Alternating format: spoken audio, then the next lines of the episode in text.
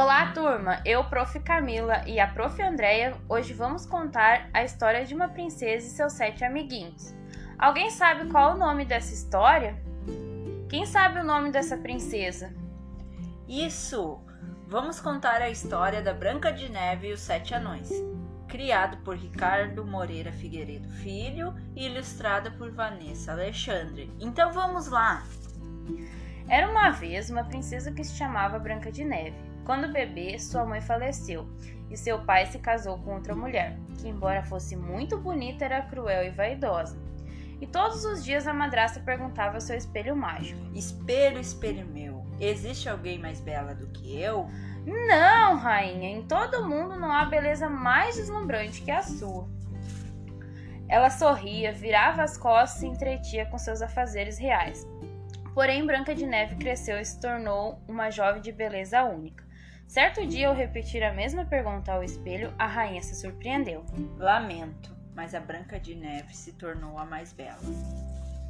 Não se aguentando de inveja, a rainha chamou um de seus guardas e ordenou: Conduza a princesa até o bosque e acabe com a vida dela.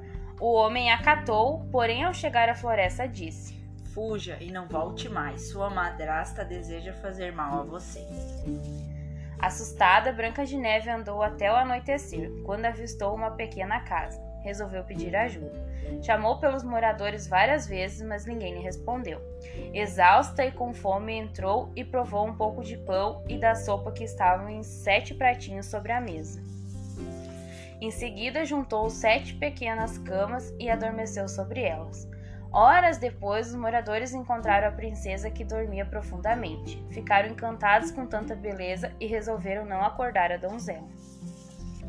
Na manhã seguinte, Branca de Neve despertou rodeada por sete anões e, sentindo-se muito bem-vinda, contou a própria história. Os anfitriões a convidaram para morar ali. Muito contente, a princesa aceitou.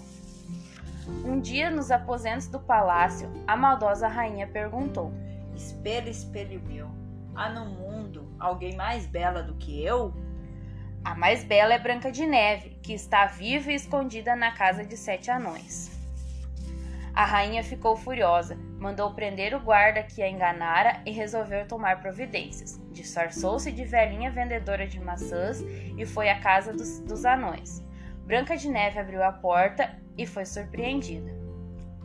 Bom dia, minha filha. Estou muito cansada e sedenta. Não reconhecendo a madrasta, a princesa buscou um pouco de água. Como forma de gratidão, a falsa mulher ofereceu-lhe uma maçã. A fruta parecia tão apetitosa que foi logo mordida. Contudo, estava envenenada e Branca de Neve caiu desmaiada. À noite, os anões encontraram a jovem desfalecida e pensaram que estava morta. Ficaram desolados mas resolveram não enterrar a linda princesa. Construíram um caixão de cristal e a colocaram sobre uma mesa no alto de um monte. Numa bela manhã, um curioso príncipe se aproximou da urna transparente e reconheceu Branca de Neve. Admirado, perguntou aos anões se não poderiam transportá-la ao rei, que não sabia do paradeiro da filha. Já a caminho, um dos anões tropeçou. O caixão inclinou-se e o pedaço de maçã envenenada caiu da boca da princesa. Ela abriu os olhos e, assustada, perguntou: Onde estou? O que aconteceu? O, o príncipe e os anões explicaram tudo e a levaram ao castelo. Ao saber dos fatos, o rei mandou prender a rainha.